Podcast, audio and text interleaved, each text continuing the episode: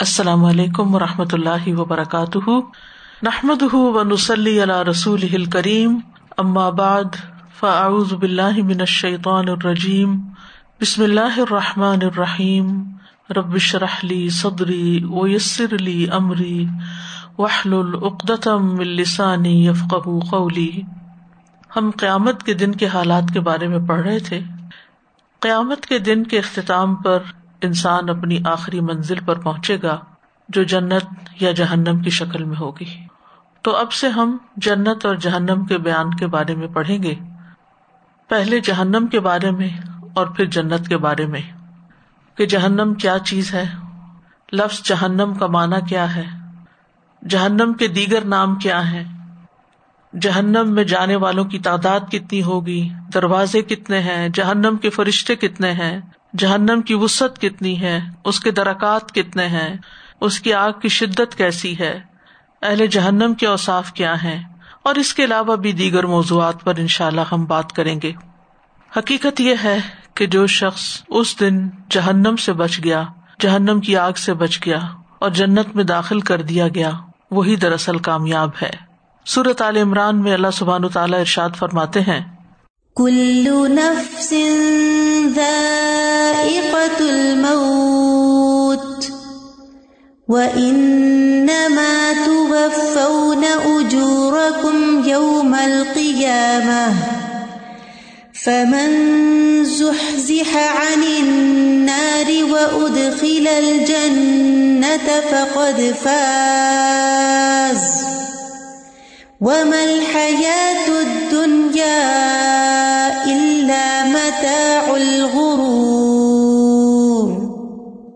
ہر جان موت کو چکھنے والی ہے اور تمہیں تمہارے اجر قیامت کے دن پورے دیے جائیں گے۔ پھر جو شخص آگ سے دور کر دیا گیا اور جنت میں داخل کر دیا گیا، تو یقیناً وہ کامیاب ہو گیا۔ اور دنیا کی زندگی تو دھوکے کے سامان کے سوا کچھ بھی نہیں۔ تو اصل کامیابی آخرت کی کامیابی ہے۔ اصل کامیابی آگ سے نجات ہے اور جنت میں داخلہ ہے۔ اللہ سبحان تعالیٰ نے یہ دنیا امتحان کے لیے بنائی اور اس امتحان میں کامیاب ہونے کے لیے امبیا اور رسول بھیجے تاکہ وہ انسانوں کو بتائیں کہ کامیاب ہونے کے طریقے کیا ہیں۔ تو جن لوگوں نے ان کی بات مان لی اور سرات مستقیم پر گامزن ہو گئے اور اس پر مرتے دم تک استقامت اختیار کی، اللہ اپنے فضل اور رحمت کے ساتھ ان کو کامیابی سے ہمکنار کرے گا۔ اور جنہوں نے رسولوں کی بات نہیں مانی اور اپنی خواہشات پر چلتے رہے ان کا پھر آخری ٹھکانا جہنم ہوگا۔ جہنم برحق ہے۔ یعنی جنت بھی برحق ہے اور جہنم بھی برحق ہے۔ یہ دونوں مقامات حقیقت میں ایگزٹ کرتے ہیں۔ کیونکہ نان مسلم کے علاوہ مسلم میں سے بھی کچھ لوگوں نے اس بات کا انکار کیا ہے کہ جنت اور جہنم واقعی حقیقت میں کوئی چیز ہے۔ نبی صلی اللہ علیہ وسلم نے فرمایا، جس نے گواہی دی کہ اللہ کے سوا کوئی معبود نہیں، وہ اکیلا ہے، اس کا کوئی شریک نہیں۔ اور محمد صلی اللہ علیہ وسلم اس کے بندے اور اس کے رسول ہیں اور عیسیٰ علیہ السلام اس کے بندے اور اس کے رسول ہیں اور اس کا کلمہ ہے جسے اللہ نے مریم کی طرف القاع کیا تھا اور اس کی طرف سے روح ہے اور جنت حق ہے اور جہنم حق ہے و جنت حق کن و نار حق۔ کن ادخل اللہ الجنت۔ اللہ کا نمن العملی تو اس نے جو بھی عمل کیا ہوگا، آخر اللہ اسے جنت میں داخل کرے گا۔ تو گویا یہ ہمارے ایمان کا حصہ ہے کہ جہنم اور جنت برحق ہے جب انسان جہنم کی حقیقت کو سمجھ لیتا ہے، تو انسان کی زندگی کا رخ بدل جاتا ہے۔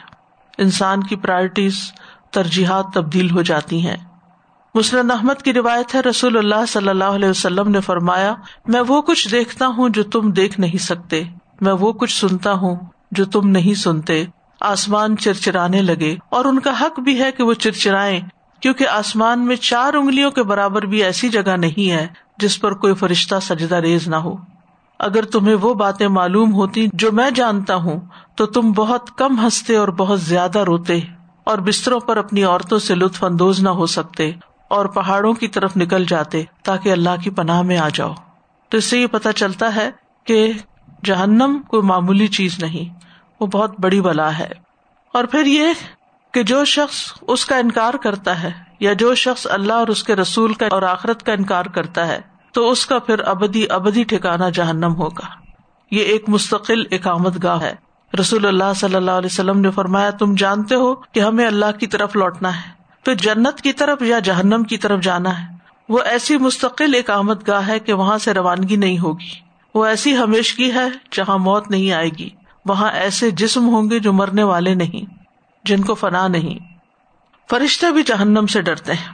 انس بن مالک کہتے ہیں کہ رسول اللہ صلی اللہ علیہ وسلم نے جبریل سے پوچھا، علیہ السلام، کیا بات ہے کہ میں نے میکائل کو کبھی ہنستے ہوئے نہیں دیکھا؟ انہوں نے جواب دیا کہ جب سے جہنم کو پیدا کیا گیا ہے میکائل کبھی نہیں ہنسے۔ اسی طرح ایک اور روایت میں آتا ہے کہ نبی صلی اللہ علیہ وسلم جب میراج کے موقع پر آسمانوں پر تشریف لے گئے، تو فرشتوں کے جس گروہ کے پاس سے بھی گزرے، انہوں نے آپ کو سلام بھی کیا اور آپ کو دیکھ کر مسکرائے بھی۔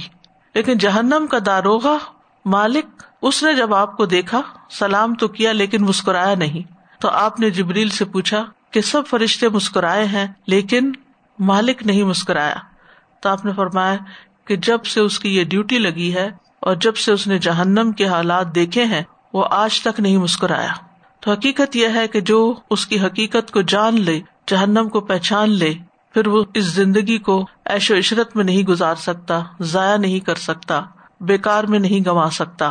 وہ اپنی زندگی کے ایک ایک لمحے کی قدر کرے گا، تاکہ میں کچھ ایسے نیک امال کر جاؤں کہ جس کی وجہ سے میرا آخری ٹھکانا جنت ہو، نہ کہ جہنم۔ لفظ جہنم جو ہے، اس کے معنی کے بارے میں دو اقوال ہے یونس بن حبیب اور اکثر نحوی کہتے ہیں کہ جہنم آگ کا نام ہے، جس آگ کے ذریعے اللہ آخرت میں عذاب دے گا۔ اور یہ اجمی لفظ ہے، عربی نہیں۔ اجمی کا مطلب کیا ہے؟ یعنی غیر عربی لفظ ہے۔ اس کو معرفہ اور اجمی کلمہ ہونے کی وجہ سے غیر منصرف پڑا جائے گا۔ دوسرے لوگ کہتے ہیں کہ جہنم عربی لفظ ہے۔ یہ آخرت کی آگ کا نام رکھا گیا ہے، کیونکہ اس کا پیندا بہت زیادہ دور ہوگا۔ یعنی اس کی گہرائی کی وجہ سے اس کا نام جہنم رکھا گیا ہے۔ جہنم کے کچھ دیگر نام بھی ہیں۔ یہ وہ نام ہے جو قرآن مجید میں جہنم کی آگ کے لیے بولے گئے ہیں جو آخرت میں ہوگی۔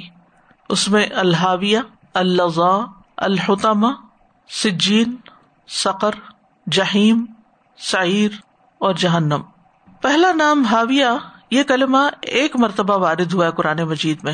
سورت القاریہ میں آتا ہے وہ اما من خفت موازین ہُو ف ام ہاویہ و ما ادرا کما ہیا نارن حامیہ لیکن وہ شخص جس کے پلڑے ہلکے ہو گئے تو اس کی ماں حاویہ ہے اور تجھے کس چیز نے معلوم کروایا کہ وہ کیا ہے؟ ایک سخت گرم آگ ہے۔ تو ہاویہ کا لفظ جو ہے، ہوا سے نکلا ہے۔ ہوا کا مطلب ہوتا ہے گرنا۔ ہوا خواہش کو بھی کہتے ہیں، کیونکہ خواہش کے پیچھے چلنے سے انسان اپنی عزت گنوا بیٹھتا ہے، اپنے مقام سے نیچے گر پڑتا ہے۔ فراہیدی کہتے ہیں کہ الحاویہ ہر وہ گڑا ہے جس میں کوئی چیز گر جائے۔ پھر وہ اس کے پیندے کے بہت گہرا ہونے کی وجہ سے اس تک نہ پہنچ سکے۔ یعنی جس کا پیندا اتنا گہرا ہو کہ وہ چیز اس تک نہ جائے جو اس برتن میں ڈالی جائے۔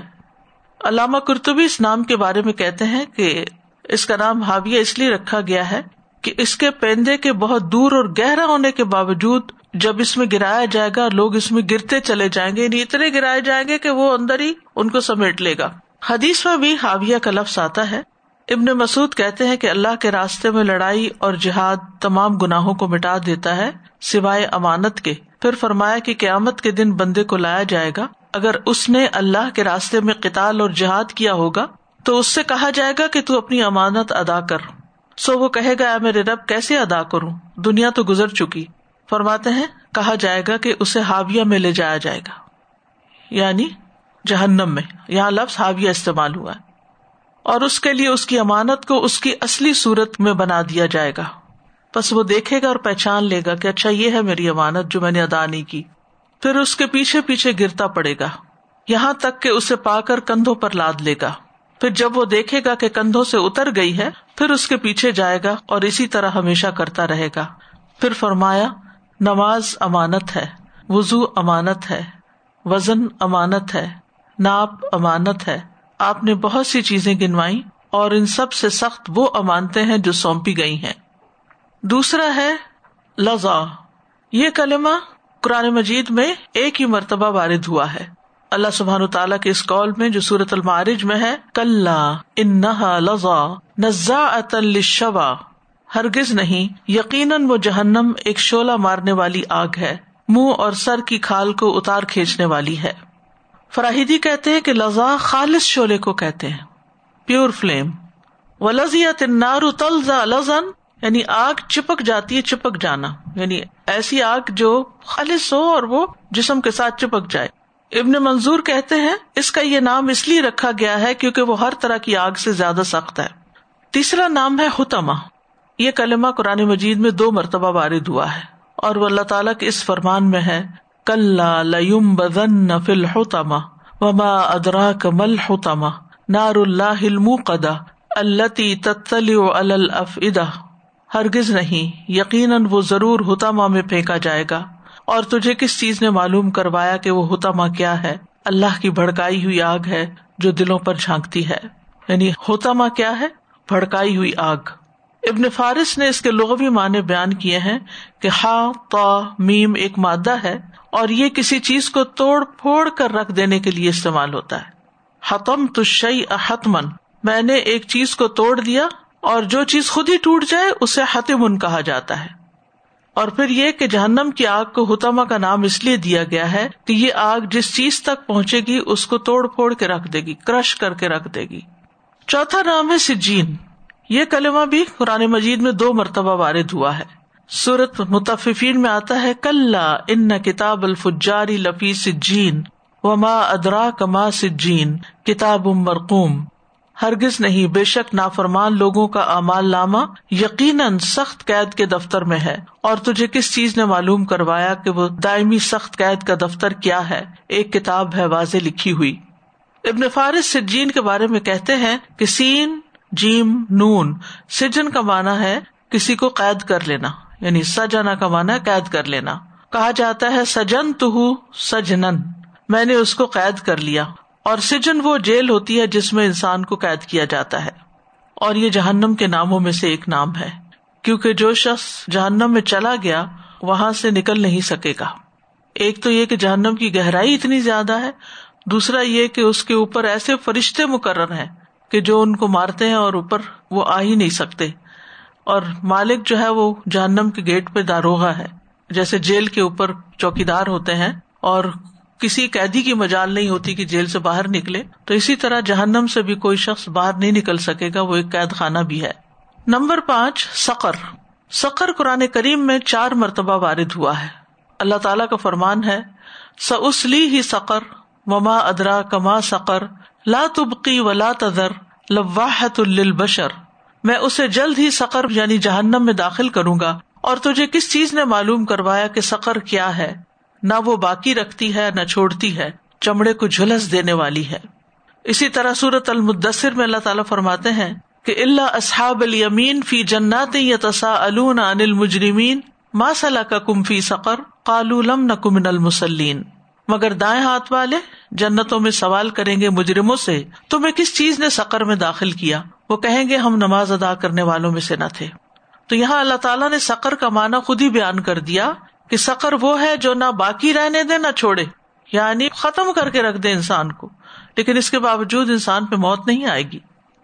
ابن فارس کہتے ہیں، سین قاف را کا مادہ جلا دینے پر یا آگ کے ذریعے بھون کر رنگ تبدیل کرنے پر دلالت کرتا ہے۔ یعنی جب کسی چیز کو آگ پہ بون دیا جاتا ہے تو اس کا رنگ بدل جاتا ہے۔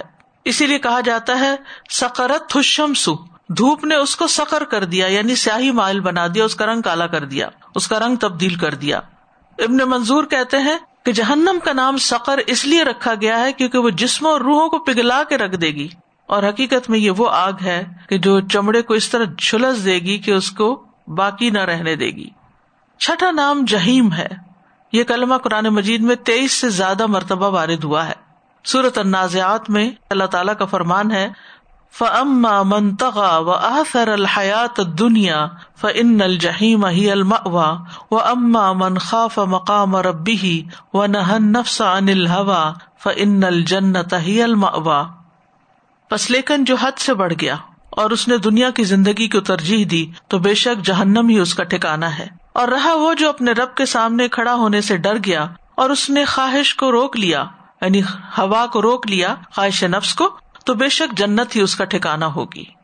اسی طرح وہ عید الجہیم جب جہنم بھڑکا دی جائے گی۔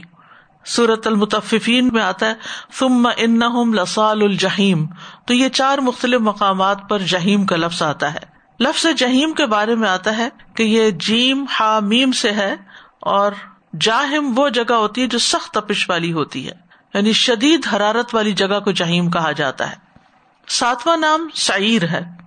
یہ قرآن مجید میں ایک سے زیادہ مرتبہ وارد ہوا ہے۔ وہ اما من اوت یا کتاب ورا اظہری فسو فید اوبورا و یسلا سعرا ان نہ کا نفی اہلی مسرورا۔ اور لیکن وہ شخص جس کا نام اعمال اس کے پیٹ پیچھے دیا گیا، تو ان قریب وہ بڑی ہلاکت کو پکارے گا اور بھڑکتی ہوئی آگ میں جائے گا۔ بلا شبہ وہ اپنے گھر والوں میں خوش تھا۔ یعنی یہ اس کا قصور تھا کہ دنیا میں مزے کر رہا تھا اور آخرت کو بھولے ہوئے تھا۔ اسی طرح صورت الملک میں آتا ہے فاتر افو بدم بہم فسح کل اصاب سعیر اور سعیر کا لفظ جو ہے، سین آئین را سے ہے۔ کسی چیز کا مشتعل ہونا اور دہکنا اور اوپر اٹھنا یعنی جیسے جہنم کی آگ بھڑکے گی اور اس کے شعلے جو ہے وہ اونچے اٹھیں گے۔ نمبر آٹھ، جہنم۔ یہ آٹھواں نام ہے۔ قرآن مجید میں ستر سے زیادہ دفعہ یہی لفظ آیا ہے۔ ان جہنم مکانت مرسادا فلاح مذاب جہنم بلح مذاب الحریق پھر فی ناری جہنم ابن منظور کہتے ہیں جہنم کی وجہ تسمیہ یہ ہے کہ جہنم اس گہرائی کو کہتے ہیں جو بہت دور ہو، نیچے۔ بے جہنم و جہنام یعنی وہ کنواں جس کا پیندا بہت زیادہ گہرا ہو، نیچے۔ تو جہنم کو یہ نام اس لیے دیا گیا ہے کہ اس کی گہرائی بہت ہے، بہت نیچے ہے۔ وہ حدیث میں آتا نا کہ ایک پتھر کے گرنے کی آواز آئی تو آپ نے فرمایا ستر سال پہلے لڑکایا گیا تھا۔ آپ دیکھیے، پتھر تو ذرا سا پہلے جو ایک سیکنڈ میں نیچے پہنچتا ہے۔ تو کتنا دور ہے، کتنا دور۔ اور منافقین جو ہے وہ جہنم کے سب سے نچلے گڑھے میں ہو گئے تو یہ تو تھے جہنم کے نام جو قرآن مجید میں وارد ہوئے ہیں۔ لیکن جہنم کی کچھ صفات اور القاب بھی ہیں جو قرآن مجید میں آتی ہیں۔ یعنی جہنم وہ آگ جو آخرت میں ہوگی اور اس کی کچھ صفات یوں ہوگی اسموم بسل مسیر سموم کہتے نا، زہریلی ہوا کو، جو مساموں میں گس جاتی ہے۔ بسل مسیر بدترین ٹھکانا لوٹنے کی جگہ۔ بسل قرار بسل مہاد برا ٹھکانا بسل ورد المورود، بری گرنے کی وارد ہونے کی جگہ۔ دار البوار ہلاکت کا گھر۔ وہ قوم برا پڑھا تھا نا آپ نے، باہر ہلاک ہونے والے کو کہتے ہیں۔ دار الفاسقین فاسکوں کا گھر۔ سو ادار اسفل السافلین۔ تو یہ سب صفات جو ہے یہ جہنم کی بیان کی گئی ہے قرآن مجید میں۔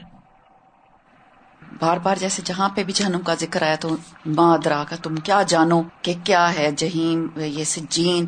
اور ساروں کے نام بار بار جیسے آپ کسی چیز کو بارے میں کہتے ہیں نا، تم کیا جانو کہ وہ کیا چیز ہے، وہ کیا جگہ ہے، کہ آپ امیجن نہیں کر سکتے۔ تو اس طرح کی فیلنگ آ رہی ہے۔ ساری جب کٹھے آپ نے پڑھے ہیں کہ پتہ نہیں وہ کس قسم کی بلا چیز ہے کہ امیجن نہیں کر سکتے۔ لوگ کہتے ہیں سورج ہے وہ جہنم بنائی بھی اللہ تعالیٰ نے سورج اور چاند تو خود جہنم میں ہوں گے۔ اس کی پھر وسط آپ دیکھیے کتنی بڑی ہوگی کہ پورا چاند اس کے اندر ڈال دیا جائے گا سورج ڈال دیا جائے گا۔ تو اس سے ان کی ہیٹ میں اضافہ ہوگا لیکن سورج سے زیادہ ہیٹ ہے جہنم کی۔ استاد جی جیسے آپ نے بتایا کہ اس کا جو فرشتہ مالک ہے، وہ کبھی مسکرائے نہیں۔ وہ سینگ از بلیونگ والی بات ہے، لیکن جب اگر ہم کہتے ہیں کہ ہمیں غائب پہ یقین ہے، تو پھر ہمیں بھی اسی لیول کا ہی یقین ہونا چاہیے، جیسے وہ مالک کو یقین ہے اور وہ دیکھتا ہے اور مسکرا بھی نہیں سکتا۔ تو ہم تو پتہ نہیں کہاں ہے بہت پیچھے۔ اور پھر جیسے آپ نے فرمایا نا کہ وہ چپک جائے گی۔ تو یہاں یہ جو لک ہوتی ہے، ٹار، جس کو کہتے ہیں۔ کبھی چپک جاتی ہے تو اسکن بھی ساتھ اتر ساتھ اتر جاتی اور یہ جو گہرائی کے بارے میں جو بات ہے جی امیوزمنٹ پارکس میں نا رائڈ ہے کہ اس کو چھوڑ دیتے ہیں بس جیسے اوپر جاتی ہے ٹاپ پہ اور پھر اس کو چھوڑ دیتے ہیں۔ اور فیو سیکنڈس کے لیے وہ فری گرتی ہے فیو سیکنڈس کے لیے۔ اور بالکل آپ کو لگتا ہے کہ وہ کبھی ختم ہی نہیں ہوں گے وہ فیو سیکنڈ ہوتے ہیں کیونکہ کوئی اس کو سپورٹ نہیں ہوتی۔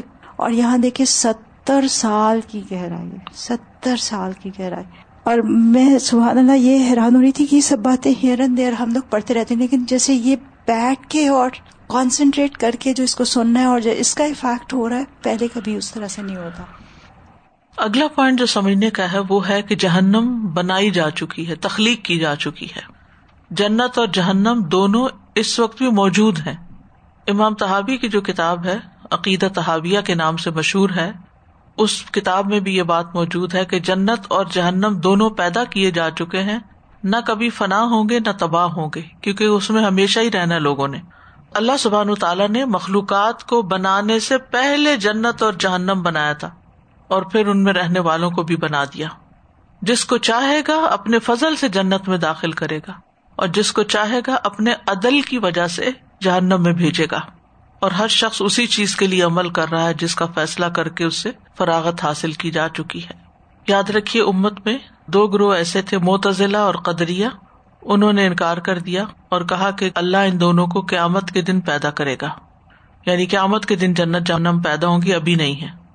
سورت عال عمران میں آتا ہے عدت کافرین جس کا کیا مطلب ہے؟ یہ کافروں کے لیے تیار کی گئی ہے یعنی جہنم تیار کر دی گئی ہے۔ پھر سورت نبا میں آتا ہے، ان جہن مکانت مرسادا لتاغین آبا یقیناً جہنم ہمیشہ سے ایک گھات کی جگہ ہے، سرکشوں کے لیے ٹھکانا ہے۔ اللہ سبحان تعالیٰ نے جنت اور جہنم کو تخلیق کرنے کے بعد جبریل علیہ السلام کو اس کی طرف بھیجا۔ مسرد احمد کی روایت میں آتا ہے، جب اللہ نے جنت کو پیدا کیا، تو جبریل علیہ السلام سے کہا کہ جا کر اسے دیکھا چنانچہ جبریل علیہ السلام گئے اور دیکھا۔ واپس آ کر ارض کیا، یا رب و عزت اے میرے رب، آپ کی عزت کی قسم، اس کے متعلق جو بھی سنے گا یعنی جنت کے متعلق جو بھی سنے گا، وہ اس میں داخل ہونا چاہے گا۔ پھر اللہ کے حکم پر جنت کو ناپسندیدہ چیزوں سے ڈھانپ دیا گیا۔ پھر اللہ تعالیٰ نے فرمایا، اب جا کر اسے دیکھ کر آؤ۔ چنانچہ وہ دوبارہ گئے۔ دیکھا اور کہا، یا رب و عزت اے میرے رب، آپ کی عزت کی قسم، مجھے اندیشہ ہے کہ اب اس میں کوئی داخل ہی نہیں ہو سکے گا۔ یہ اتنا مشکل رستہ جنت کا، کیونکہ خواہشات کے خلاف چلنا پڑتا ہے نا انسان کو۔ اسی طرح جب اللہ نے آگ کو پیدا کیا تو جبریل علیہ السلام سے فرمایا، اے جبریل، جا کر جہنم دیکھ آؤ۔ جب وہ وہاں پہنچے اور دیکھ کر واپس آ کر کہنے لگے، یا رب و عزت کا اے میرے رب، آپ کی عزت کی قسم، کوئی بھی شخص جو اس کے متعلق سنے گا، اس میں داخل ہونا نہیں چاہے گا۔ اللہ کے حکم پر پھر اسے خواہشات سے ڈھانپ دیا گیا۔ پھر اللہ تعالیٰ نے فرمایا، اے جبریل، جا کر اب اسے دیکھا چنانچہ وہ گئے اور اسے دیکھا تو کہا، یا رب و عزت کا اے رب، آپ کی عزت کی قسم، مجھے تو اندیشہ ہے کہ اب کوئی آدمی اس میں داخل ہونے سے بچ نہیں سکے گا۔ استغفر اللہ۔ یہ ابھی صورت النازعات کی جو آیات میں نے پڑھی تھی نا، جس میں آتا ہے کہ وہ اما من خاف مقام اور ابی ہی و نہ ہن نفس انل ہوا ف ان الجنت ہی الماوا جو اپنے رب کے سامنے کھڑے ہونے سے ڈر گیا یعنی دنیا میں ڈرتا ہے کہ میں اپنے رب کو کیسے جواب دوں گا؟ اس کے سامنے کھڑے ہو کے کیا کہوں گا کہ میں نے یہ گناہ کیوں کیے؟ وہ نہن نفس انل ہوا اور اپنے نفس کو خواہش سے روک لیا یعنی حرام خواہشات کو چھوڑ دیا۔ اسے پتا جب چل گیا کہ یہ چیز اللہ کو پسند نہیں تو اس نے اس کو ترک کر دیا۔ فن جنت ہی الماوا تو جنت اس کا ٹھکانا ہوگی۔ لیکن اگر کوئی شخص اپنی خواہشات پہ چل رہا اگر ہماری خواہش یہ ہے کہ ہم ایسے کپڑے پہنے کے جو بالکل آج کل کے ٹرینڈس کے مطابق ہو چاہے اس میں ہمارا جسم ننگا ہو یا وہ ٹائٹ ہو یا وہ ہمیں ڈھکتے ہوں یا نہ ڈھکتے ہوں، یہ خواہش ہے نا؟ خواہش نفس ہے کہ گو ود دا فلو جو لوگ کر رہے ہیں تم بھی وہی کرو۔ تو اس پر کتنی سخت وعید سنائی گئی ہے کہ وہ عورتیں جنت کی خوشبو بھی نہ پا سکیں گی جو لباس پہن کر بھی ننگی رہے ایک تو سی تھرو کپڑوں میں انسان ننگا ہوتا ہے، دوسرا انتہائی ٹائٹ کپڑوں میں۔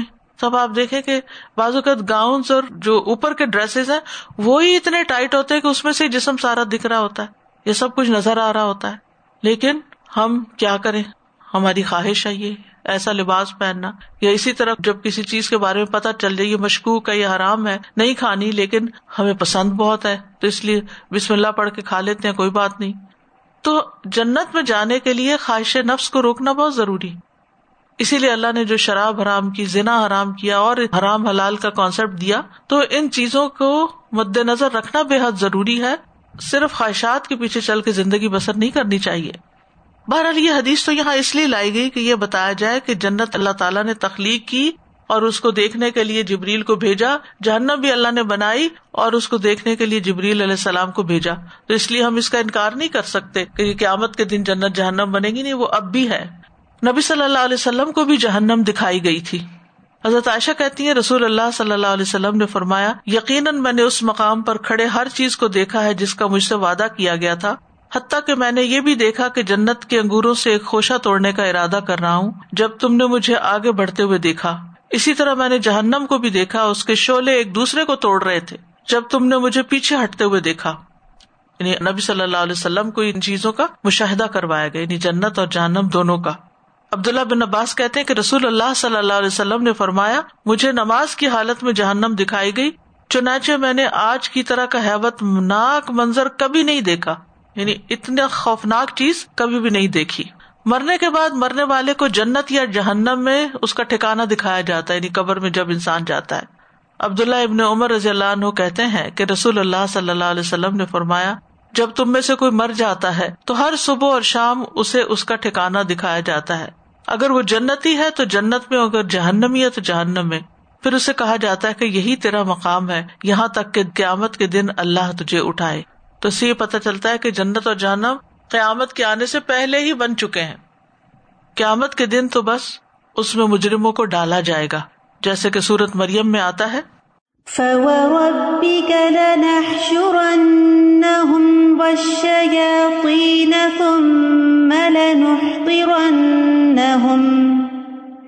ثم لنحضرنهم حول جهنم جثيا ثم لننزعن من كل شيعة أيهم أشد على الرحمن عتيا ثم لنحن أعلم بالذين هم أولى بها صليا قسم ہے تیرے رب کی، بے شک ہم ان کو اور شیتانوں کو ضرور اکٹھا کریں گے۔ پھر بے شک ہم انہیں جہنم کے گرد ضرور گٹنوں کے بل گرے ہوئے حاضر کریں گے۔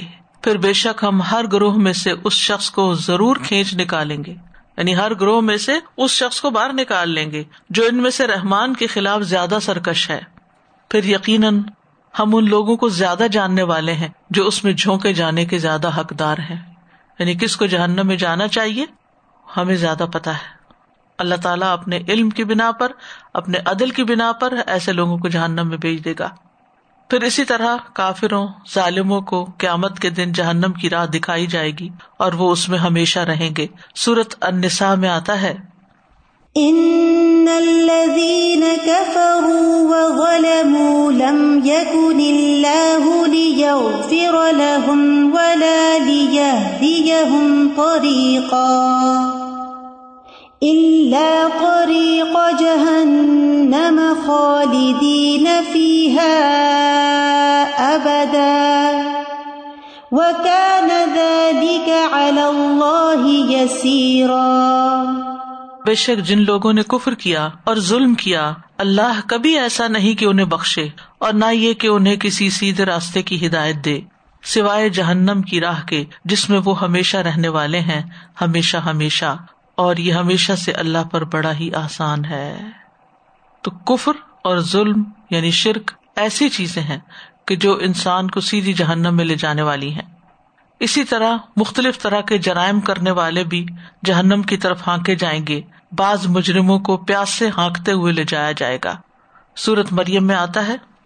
وَنَسُوقُ الْمُجْرِمِينَ إِلَى جَهَنَّمَ اور مجرموں کو جہنم کی طرف پیاس سے ہانک کر لے جائیں گے۔ سوچیے اگر پیاس لگی ہو اور اوپر سے گرمی بھی ہو اور حشر کا میدان ہو، سورج سوا نیزے سے قریب ہو اور انسان کو جہنم کی طرف لے جایا جا رہا ہو، تو اس وقت حالت کیا ہوگی؟ پیاس تو آپ کو کہیں بھی لگ جائے تو انسان بے چین ہو جاتا ہے۔ پیاس لگی ہو تو نہ نیند آتی ہے نہ ہی کھانا کھایا جاتا ہے، نہ ہی انسان سے کوئی اور کام ہوتا ہے۔ وہ پہلے بھاگ کر کچھ ایسی چیز پیتا ہے جس سے اس کی پیاس دور ہو۔ لیکن یہ کہ جہنم اور حشر کا میدان، یہ سب اتنی ہولناک چیزیں ہیں کہ جہاں پر انسانوں کو باقی تکلیفوں کے ساتھ ساتھ پیاس بھی لگے گی۔ بعض مجرموں کو چہروں کے بل گھسیٹا جائے گا، اکٹھا کیا جائے گا۔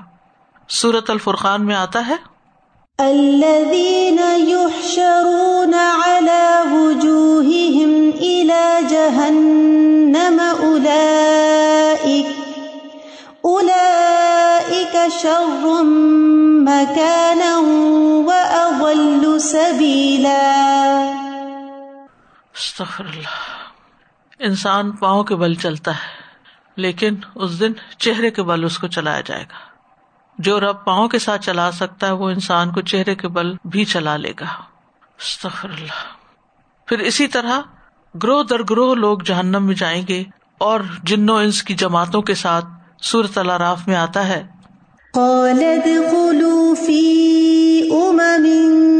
قد خلت من قبلكم من الجن والإنس في النار۔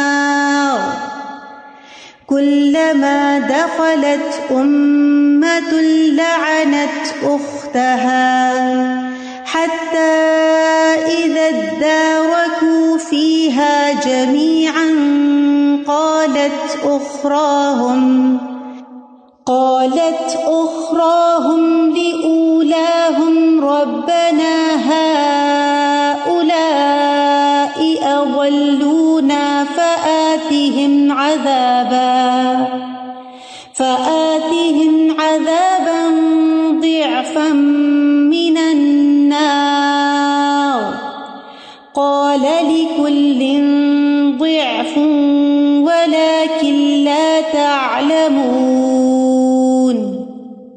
فرمائے گا، ان جماعتوں کے ہمراہ جو جنوں اور انسانوں میں سے تم سے پہلے گزر چکی ہیں، آگ میں داخل ہو جاؤ۔ سورت زمر میں آتا ہے کہ گروہ در گروہ لوگوں کو جہنم کی طرف ہانکا جائے گا۔ وسيق الذين كفروا إلى جهنم زمرا حتى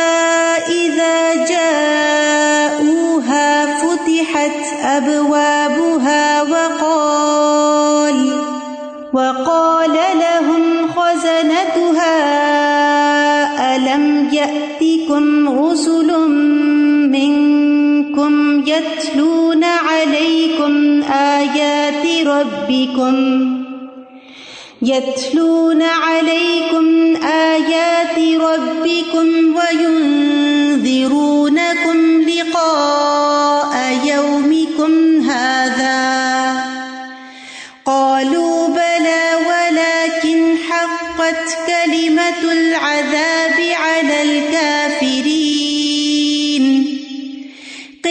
ادخلوا أبواب جهنم خالدين فيها. فبئس مثوى المتكبرين.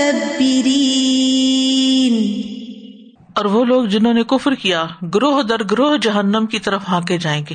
یہاں تک کہ جب وہ اس کے پاس آئیں گے تو اس کے دروازے کھولے جائیں گے یعنی باقاعدہ گیٹس ہیں جہنم کے۔ اور اس کے نگران ان سے کہیں گے، کیا تمہارے پاس تم میں سے کچھ رسول نہیں آئے تھے؟ جو تم پر تمہارے رب کی آیات پڑھتے ہوں اور تمہیں تمہارے اس دن کی ملاقات سے ڈراتے ہوں، کہیں گے کیوں نہیں؟ لیکن عذاب کی بات کافروں پر ثابت ہو گئی۔ کہا جائے گا بس جہنم کے دروازوں میں داخل ہو جاؤ، اس میں ہمیشہ رہنے والے، پس و تکبر کرنے والوں کے لیے برا ٹھکانا ہے۔ تو سی بھی پتا چلتا ہے کہ تکبر کی صفت جو ہے ایروگس جو ہے، وہ انسانوں کو جہنم میں لے جانے والا ہے۔ پھر اسی طرح مجرموں کو ان کے جوڑوں کے ساتھ جہنم میں بھیجا جائے گا، جس سے اگر کوئی ہسبینڈ وائف دونوں جہنم ڈیزرو کرتے تو دونوں ہی کو اکٹھا یا جن کے ساتھ انسان دوستی رکھتا ہے۔ سورج صافات میں اللہ تعالیٰ فرماتے ہیں احشروا الذين ظلموا وأزواجهم وما كانوا يعبدون من دون الله فاهدوهم إلى صراط الجحيم۔ فرمایا، اکٹھا کرو ان لوگوں کو جنہوں نے ظلم کیا اور ان کے جوڑوں کو اور جن کی وہ عبادت کیا کرتے تھے، اللہ کے سوا یعنی معبود بھی ساتھ ہی۔ پھر انہیں جہنم کی راہ کی طرف لے چلو۔ پہلے لے جایا جائے گا، گروہ بن گئے، پھر چل رہے ہیں اس رستے پہ۔ پھر آگے مجرموں کو جہنم میں دھکیل دیا جائے گا۔ سورت دخان میں آتا ہے خذوه فاعتلوه إلى سواء الجحيم. اسے پکڑو پھر اسے بھڑکتی ہوئی آگ کے درمیان تک دھکیل کے لے جاؤ۔ سوا الجحیم اندر تک چھوڑ کے آؤ۔ پھر یہ کہ سختی سے دھکیلا جائے گا۔ دھکے مار مار کے۔ سورت تور میں آتا ہے۔ يوم يدعون إلى نار جهنم دعا۔ هذه التي كنتم بها تكذبون. جس دن انہیں جہنم کی آگ کی طرف دھکیلا جائے گا، سخت دھکیلا جانا، بری طرح دھکے مار کے ان کو پھینک دیا جائے گا، کیونکہ وہ اندر جانا نہیں چاہیں گے۔ اب سوچے گہری کھائی اور اوپر سے کوئی دھکا دے کے گرا دے، کیا حال ہوگا؟ یہی ہے وہ آگ جسے تم جٹلاتے تھے، جس کا تمہیں یقین نہیں تھا۔ پھر یہ کہ مجرم ایک دوسرے کے پیچھے آگ میں گرتے چلے جائیں گے۔ ایک لاٹ پہلے گئے، اس کے بعد ایک اور، اس کے بعد ایک اور۔ ابو سعید خدری رضی اللہ عنہ سے روایت ہے، وہ کہتے ہیں کہ رسول اللہ صلی اللہ علیہ وسلم نے فرمایا، پھر انہیں اکٹھا کر کے جہنم کی طرف ہانکا جائے گا۔ وہ جہنم شراب کی طرح ہوگی اور اس کا حصہ ایک دوسرے کو توڑ رہا ہوگا اور لوگ آگ میں گرتے چلے جائیں گے۔ یعنی ایک دوسرے کے پیچھے بس گرتے ہی جا رہے ہوں گے، گرتے ہی جا رہے ہوں گے۔ جہنم میں جانے والوں کی تعداد کے بارے میں قرآن مجید میں آتا ہے کہ وہ کثیر تعداد کے لوگ ہوں گے، اتنے کہ جن سے جہنم اور جنت کو بھر دیا جائے گا۔ اور ہر سو میں سے ننانوے لوگ جہنمی ہوں گے، ہر ہزار میں سے نو سو ننانوے لوگ، اور ہر مومن کے بدلے ایک کافر۔ سورت اللہ عراف میں اللہ تعالیٰ فرماتے ہیں، وَلَقَدْ ذَرَأْنَا لِجَهَنَّمَ كَثِيرًا مِنَ الْجِنِّ وَالْإِنسِ لَهُمْ قُلُوبٌ لَا يَفْقَهُونَ بِهَا وَلَهُمْ أَعْيُنٌ لَا يُبْصِرُونَ بِهَا وَلَهُمْ أَعْيُنٌ لَا يُبْصِرُونَ بِهَا وَلَهُمْ آذَانٌ لَا يَسْمَعُونَ بِهَا أُولَئِكَ كَالْأَنْعَامِ بَلْ هُمْ أَضَلُّ أُولَئِكَ هُمُ الْغَافِلُونَ. اور بلا شبہ یقیناً ہم نے بہت سے جن اور انسان جہنمی کے لیے پیدا کیے ہیں۔ ان کے دل ہیں جن کے ساتھ وہ سمجھتے نہیں یعنی سوچ سمجھ سے کام نہیں لیتے۔ ان کی آنکھیں ہیں جن کے ساتھ وہ دیکھتے نہیں۔ ان کے کان ہیں جن کے ساتھ وہ سنتے نہیں۔ یہ لوگ چوپاؤں جیسے ہیں، بلکہ یہ ان سے بھی زیادہ بھٹکے ہوئے ہیں۔ یہی لوگ ہیں جو بالکل بے خبر ہیں۔ چوپائے جانور، مویشی جانور، دوسرے جانور، اگر آپ ان پر غور کریں تو اپنے نفے نقصان کا ان کو بھی پتا ہے کہ کس طرف جانا اور کس طرف نہیں جانا۔ آپ دیکھیں کہ جب یہ جانور شکار کرتے ہیں، اگر شکار کا وہ منظر آپ دیکھیں تو اپنے مطلب یا اپنے مقصد یا اپنے گول کو اچیو کرنے کے لیے کس قدر کانشیس ہوتے ہیں، کس قدر ایفرٹ لگاتے ہیں اور کس قدر چکنے ہوتے ہیں اور پھر کیسے حملہ آور ہوتے ہیں۔ اور کیسے پہنچتے ہیں اس کی طرف؟ تبھی تو سروائو کرتے ہیں۔ اگر آپ نے بلی رکھی ہوئی ہے، تو بلی کو اگر آپ نوٹس کریں کہ کس طرح وہ ہوشیار ہو کے اپنے شکار کی طرف جاتی ہے۔ اسی طرح باقی جانور بھی۔ لیکن انسان اپنے مقصد زندگی کو نہیں سمجھتا کہ اسے اللہ کی عبادت کے لیے پیدا کیا یا جو ذمہ داریاں اس پہ ڈالی گئی ہیں، ان کی طرف وہ اسی طرح ہوشیار، چوکنا ہو کے رہے۔ یہ نہیں کہ نماز کا وقت نکل جائے کہ اوہ اچھا مجھے تو پتہ ہی نہیں چلا۔ اچھا یہ نیکی کا یہ کام ہے اچھا بس ٹھیک ہے، ادھر سے غفلت، ادھر غفلت، کیونکہ اصل جو چیز ہے انسان کو ڈبونے والی وہ غفلت ہے۔ حتیٰ کے نمازیوں کے بارے میں آتا ہے قرآن مجید میں فویل المسلین اللہ ساہون ہلاکت ہے ان نمازیوں کے لیے جو اپنی نمازوں کی طرف سے غافل ہے یعنی اپنے وقت پر نہیں پڑھتے، پوری شرائط کے ساتھ نہیں پڑھتے، دل لگا کے نہیں پڑھتے، بس غفلت میں پڑے ہوئے ہیں۔ وقت مل گیا تو پڑھ لیا، آخری وقت میں جا پڑا، کبھی کزا کر دی، کبھی پڑھ لی، کبھی سوئے کے سوئے رہ گئے۔ تو یہ جو غفلت ہے، یہ انسان کو بہت نقصان دینے والی ہے۔ پھر یہ کہ جہنم کو جن و ان سے بھر دیا جائے گا۔ سورت سجدہ میں آتا ہے، وَلَوْ شِئْنَا لَآتَيْنَا كُلَّ نَفْسٍ هُدَاهَا وَلَكِنْ وَلَكِنْ حَقَّ الْقَوْلُ مِنِّي لَأَمْلَأَنَّ جَهَنَّمَ لَأَمْلَأَنَّ جَهَنَّمَ مِنَ الْجِنَّةِ وَالنَّاسِ اور اگر ہم چاہتے تو ہر نفس کو اس کی ہدایت دے دیتے۔ لیکن میری طرف سے بات پکی ہو چکی کہ یقیناً میں جہنم کو جنوں اور انسانوں سب سے ضرور بھر دوں گا۔ یعنی اتنی کثیر تعداد میں لوگ جہنم میں جائیں گے۔ کیونکہ دنیا میں آ کے شیتان نے ان کو بہکایا، خواہشات سے مغلوب ہوئے، آنکھوں پہ پٹی پڑ گئی اور اندھا دھن لوگوں کو دیکھ کر بلائنڈ فالوئنگ کے ذریعے اللہ کو بھول کر، آخرت کو بھول کر صرف مزوں میں پڑے رہے اور اس انجام کو بھول گئے، حتیٰ کہ اس نتیجے پہ جا پہنچے۔ اب ہرارا کہتے ہیں نبی صلی اللہ علیہ وسلم نے فرمایا، قیامت والے دن سب سے پہلے آدم علیہ السلام کو بلایا جائے گا۔ وہ اپنی اولاد کو دیکھیں گے، انہیں بتایا جائے گا کہ یہ تمہارے باپ آدم ہے علیہ السلام۔ اللہ تعالیٰ ان کو آواز دے گا، وہ کہیں گے، میں حاضر ہوں، میں حاضر ہوں۔ اللہ تعالیٰ فرمائے گا، اپنی اولاد میں سے جہنم میں داخل ہونے والوں کو علیحدہ کر دو۔ وہ پوچھیں گے، اے میرے رب، کتنوں کو علیحدہ کروں؟ اللہ تعالیٰ فرمائیں گے، ایک سو کی نفری میں سے ننانوے کو۔ صاحبہ نے کہا، اللہ کے رسول جب ہمارے سو میں سے ننانوے کو دوزخ کے لیے پکڑ لیا جائے گا تو ہم میں سے کون بچے گا؟ آپ نے فرمایا بکیا امتوں میں میری امت کی تعداد سیاہ رنگ کے بیل کے پشت پر سفید بالوں جتنی ہوگی یعنی امت کم ہوگی تو اس میں سے کم لوگ پھر جائیں گے۔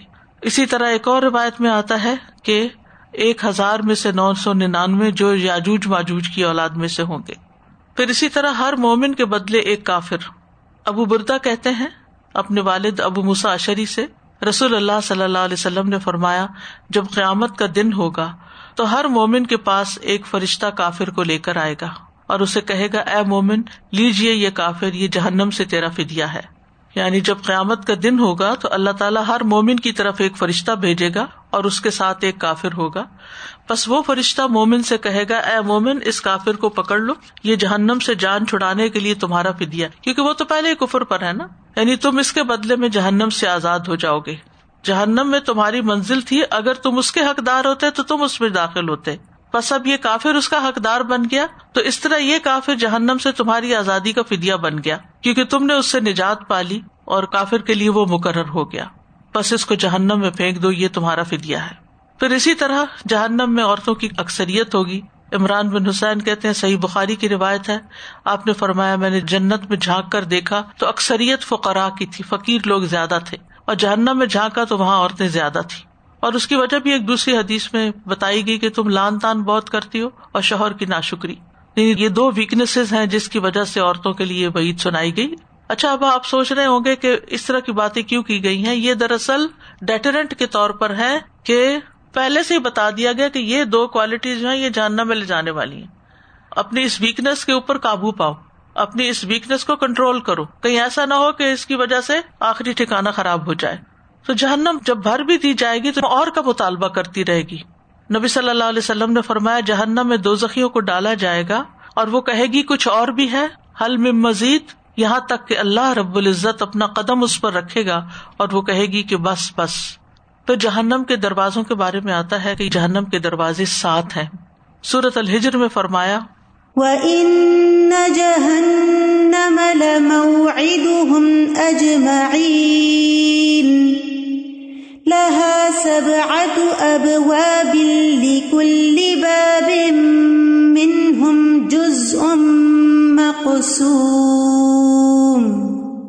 اور جہنم ہی وہ جگہ ہے جس کا ایسے سب لوگوں کو وعدہ دیا گیا ہے۔ اس کے ساتھ دروازے ہیں۔ ہر دروازے کے لیے ایک تقسیم شدہ حصہ ہوگا۔ یعنی کون کس دروازے سے جائے گا، یہ فکس ہوگا۔ رسول اللہ صلی اللہ علیہ وسلم نے بھی فرمایا کہ جہنم کے سات دروازے ہیں اور یہ دروازے قیامت کے دن کھولے جائیں گے۔ صفان بن معطل سلمی رضی اللہ عنہ سے روایت ہے کہ میں نے نبی صلی اللہ علیہ وسلم سے پوچھا، اے اللہ کے نبی، میں آپ سے ایسی چیز کے بارے میں سوال کرنا چاہتا ہوں جسے آپ جانتے اور میں نہیں جانتا۔ کیا دن اور رات میں کوئی ایسی گھڑی بھی ہے جس میں نماز پڑھنا مکرو ہو؟ رسول اللہ صلی اللہ علیہ وسلم نے فرمایا، فجر کی نماز پڑھنے کے بعد طلوع آفتاب تک مزید نماز پڑھنے سے رک جایا کرو یعنی سورج نکلنے تک۔ کیونکہ سورج شیتان کے سینگوں میں طلوع ہوتا ہے۔ اب یہ غیب کی بات ہے، ہمیں نہیں معلوم، لیکن اس طرح بتا دیا گیا۔ جب سورج طلوع ہو جائے تو تم نماز پڑھ لو، اشراق کی نماز جس کو کہتے ہیں۔ اس میں فرشتے بھی حاضر ہوتے ہیں اور وہ قبول بھی ہوتی ہے۔ سبحان اللہ، کتنی فضیلت ہے اس نماز کی۔ یہاں تک کہ سورج تیرے سر پر نیزے کی طرح کھڑا ہو جائے۔ یعنی زوال کا وقت شروع ہو جائے۔ یہ ایسی گڑی ہے جس میں جہنم کو گرم کیا جاتا ہے اور اس کے دروازے کھول دیے جاتے ہیں۔ جب سورج ڈھل جائے تو نماز اثر ادا کر سکتے ہو۔ اس نماز میں فرشتے حاضر ہوتے ہیں اور یہ بھی قبول ہوتی ہے۔ پھر اثر سے غروب آفتاب تک کوئی نماز نہ پڑھو۔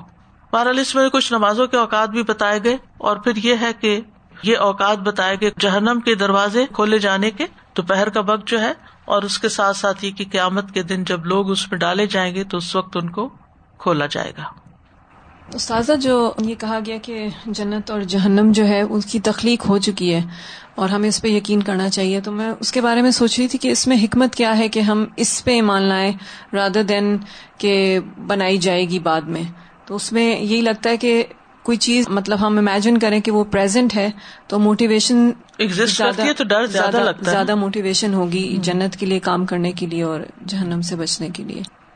استاذ جی میں اس کو کنیکٹ کر رہی تھی دونوں چیزوں کو جیسے جنت کے لیے اللہ تعالیٰ نے فرمایا نا کہ جو اپنے رب کے سامنے کھڑے ہونے سے ڈرا اور اپنے خواہشات کو روکا تو وہ پھر کنیکشن میں اس کے ساتھ جہنم سے بنا رہی تھی کہ اس کو خواہشات سے ڈھانپا گیا۔ تو اس نے خود کو روکا پھر وہاں جانے سے اور خواہشات میں پڑھنے سے اور وہاں جانے سے تو پھر اب اس کے لیے رستہ آسان ہو گیا۔ تازہ جو صورت الحمزہ میں حتما کا ورڈ آیا ہے نا، اس کے ساتھ اس کے بعد آیا نار اللہ مقدت التی۔ تو اللہ نے اس آگ کو خود سے نسبت دی ہے، مجھے اتنا ڈر لگتا ہے استاذہ۔ جب میں پڑھتی ہوں نا یہ کہ اللہ تعالیٰ نے ہمیشہ زیادہ اچھی چیزوں کو اپنے سے نسبت دی ہے، لیکن یہاں پہ آگ جو ہے ہوتا کے اللہ تعالیٰ سب کو بچا ہے اور وہاں بھی آتا الموقدہ جو بھڑکائی جا چکی۔ میاں بیوی کا ساتھ اور دوستوں کا ساتھ اور جو ساتھی ہوں گے وہ ساتھ ہوں گے۔ تو دنیا میں بھی جب بھی ہم برے کام کرتے ہیں اکیلا کئی دفعہ بہت کم ہوتا ہے کہ کوئی اکیلا کسی چیز میں ملوث ہو۔ اس کے ساتھ کوئی نہ کوئی دوسرا ضرور ہوتا ہے۔ ابھی مجھے شہ دے رہا ہوتا ہے یا مدد کر رہا ہوتا ہے کئی بچے کئی بچے مائیں کہتی ہیں کہ ہمارا بچہ ہمارے ساتھ کچھ نہیں شیئر کرتا گھر پہ کچھ نہیں شیئر کرتا۔ تو ہمیشہ یہ دیکھنا چاہیے کہ وہ کس کمپنی میں جاتے ہیں کن کے ساتھ بیٹھتے ہیں کہاں ان کا اٹھنا بیٹھنا ہے۔ ان کے ساتھ تعلق رکھنا بہت زیادہ ضروری ہے۔ استاد جی دل میں آ رہا تھا کہ عمل تو خیر کرنا ہی چاہیے ہر ایسی چیز سے بچنا جو جہنم میں جانے والی تو پھر دعا کے لیے بھی تو کہا گیا نا کہ دعا بھی کریں پھر جی ہاں۔ اللہ سبحان و تعالیٰ ہمیں اس سے محفوظ رکھے کیونکہ اللہ ہی بچائے تو انسان بچ سکتا ہے۔ اللہ کی پناہ لیتے رہنا چاہیے۔ جی ہاں وہ لاگوس نائجیریا میں وہ ایک کلاس ہوتی ہے ہماری۔ تو اس کی ایک اسٹوڈینٹ جو تھی اس کے گھر میں آگ لگ گئی۔ اور ہر چیز جل گئی، لیکن قرآن کی جلدوں کو آگ نہیں لگی اور وہ ویڈیو بنا رہی تھی اور ساتھ ساتھ بتا رہی تھی اور دکھا بھی رہی تھی۔ پھر اس نے سارے قرآن کھول کھول کے کنارے جلے ہوئے تھے، لیکن اندر کا ٹیکسٹ محفوظ تھا۔ پھر اس کو جب میں نے پوسٹ کیا تو کچھ اور لوگوں نے بھی اپنے ایکسپیرینس بتایا پھر وہ حدیث بھی یاد آ گئی کہ جس دل میں قرآن ہو، اس آگ سے محفوظ رہے گا۔ تو پھر یہ کہ پی آئی اے کا پچھلے دنوں جہاز کریش ہوا تھا، اگر آپ کو یاد ہو۔ جہاز کا جو سامان تو جل گیا وہ جل گیا، جو لوگ مر گئے وہ الگ، لیکن جو سامان بچ گیا وہ انہوں نے رکھ کے پھر سارے لوگوں کے جو وارث تھے ان کو بلایا کہ آ کے اپنا اپنا سامان اٹھائے تو ایک خاتون گئی تو دیکھا کہ وہ فون اور لیپ ٹاپ اور یہ چیزیں تو جلی سڑی پڑی تھی۔ لیکن ایک شخص قرآن کا چھوٹا نسخہ جو اس وقت پڑھ رہا تھا، وہ بالکل صحیح سلامت وہاں پڑا ہوا تھا۔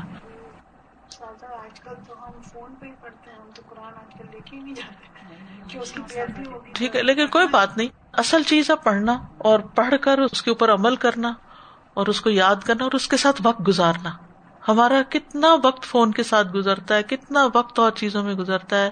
اب صبح سویرے لوگ لے کے بیٹھ جاتے ہیں فون۔ پانچ منٹ صبر نہیں کرتے کہ آزان ہوئی ہے تو جواب دے کے دعا مانگ لے قبولیت کا وقت ہے۔ پریشان بھی ہے اور یہ بھی پتا ہے کہ اس وقت دعا قبول ہوگی، لیکن پھر شیطان بہکا کے اسی چیز کی طرف لے جاتا ہے۔ ایسی اڈکشن ہے کہ کھانا کھا رہے ہوں یا کچھ بھی کر رہے ہوں، ساتھ ہی ساتھ ہے، ساتھ ہی ساتھ ہے، اس کو کسی وقت ہم چھوڑتے ہی نہیں ہے تو ہمیں اپنے رویوں پہ غور کرنے کی ضرورت ہے۔ پھر ایک اور اسٹوڈینٹ ہے تو انہوں نے اپنے ماموں کا واقعہ بتایا کہ ان کی پچھلے دنوں قبر کھل گئی۔ ساتھ والی قبر شاید کھودی جا رہی تھی تو ان کی کھل گئی اور وہ جو سیل تھی وہ ہری ہوئی تھی۔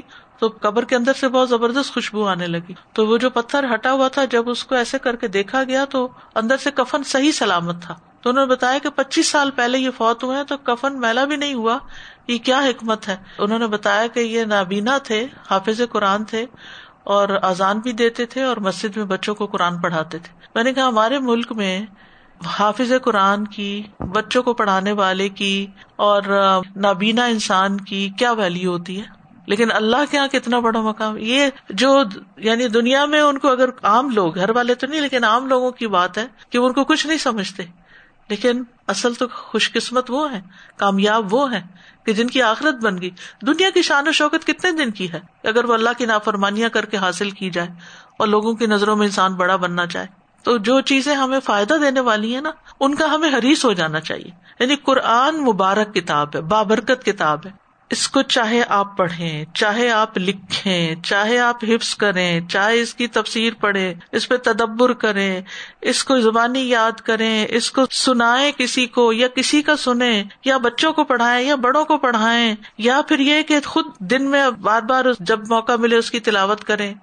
یا اس کی خدمت کریں۔ اب جیسے مختلف کورسز ہوتے ہیں، اس میں ٹیسٹ پیپر بنانا، ان ٹیسٹ پیپر کو چیک کرنا اسٹوڈینٹس کے سبق سننا اسٹوڈینٹس کو مدد کرنا، ان کو فیسلٹیٹ کرنا، پھر ٹیکنالوجی کے ساتھ مدد دینا کہ اس نیت کے ساتھ کہ میں قرآن کی خدمت کر رہی یہ سارا قرآن سے ایک تعلق اور محبت کی علامت ہے۔ لیکن اگر ہمارے دن میں سارے کاموں کا وقت ہے اور قرآن کا ہی وقت نہیں ہے یا ہم تھوڑی دیر بس ہاتھ لگاتے ہیں تو یہ پھر اپنے ساتھ ہی دھوکا کر رہے ہیں، اپنے ساتھ ظلم کر رہے ہیں۔ ہمارا ہدف اور ہم و غم اور گول یہ ہونا چاہیے کہ صرف واجبی کاغذی کاروائی اور صرف چیک لسٹ ہی نہیں ہونی چاہیے کہ ہاں یہ پڑھ لیا، یہ کر لیا، بلکہ اس میں ہر دن مزید اضافہ ہونا چاہیے اور اخلاص میں اضافہ ہونا چاہیے اور شوق اور محبت میں اضافہ ہونا چاہیے۔ اس کام کو ایک مجبوری سمجھ کے نہ کیا جائے۔ اس کی نشر و اشاعت اس کو پھیلانا وجاہد ہوں بھی جہادن کبیرہ میں آتا ہے۔ اور استاذہ جی ہم تو اتنے لکی ہیں الحمد للہ کہ اللہ تعالیٰ نے ہمارے لیے الہدا جیسا ایک پلیٹ فارم دیا ہے جہاں سے جو جو آپ نے ابھی بتایا وہ ہر کام ہو رہا ہے۔ اور کسی میں بھی ہم اپنا حصہ ڈال دیں تو اللہ تعالیٰ بس ہمیں جو ہے ان میں شامل کر دے سب کے ساتھ۔ اور جتنے اخلاص کے ساتھ خاموشی کے ساتھ کرتے جائیں گے اتنا ہی اللہ کے یہاں جمع ہوتا جائے گا۔ اور کل اپنی ہی قبریں روشن ہوگی کسی پر تو کوئی احسان ہی نہیں ہے۔ کوئی ہمارا شکریہ ادا کرے یا نہ، کوئی ہماری تعریف کرے یا نہ، کوئی اکنالج کرے یا نہ، کوئی اپریشیٹ کرے یا نہ، کیا فرق پڑتا ہے؟ وہ دیکھنے والا تو دیکھ رہا ہے۔ اصل جزا تو وہاں سے لینی ہے نا۔ اور اگر لوگوں سے جزا کی توقع رکھ بیٹھے تو وہاں کا ضائع ہی نہ ہو جائے۔ وہ آخر داوانا الحمد للہ رب العالمین۔ سبحان اللہ و بحمد کا اشد اللہ اللہ اللہ انت استخ فرقہ و اطوب السلام علیکم و رحمۃ اللہ وبرکاتہ۔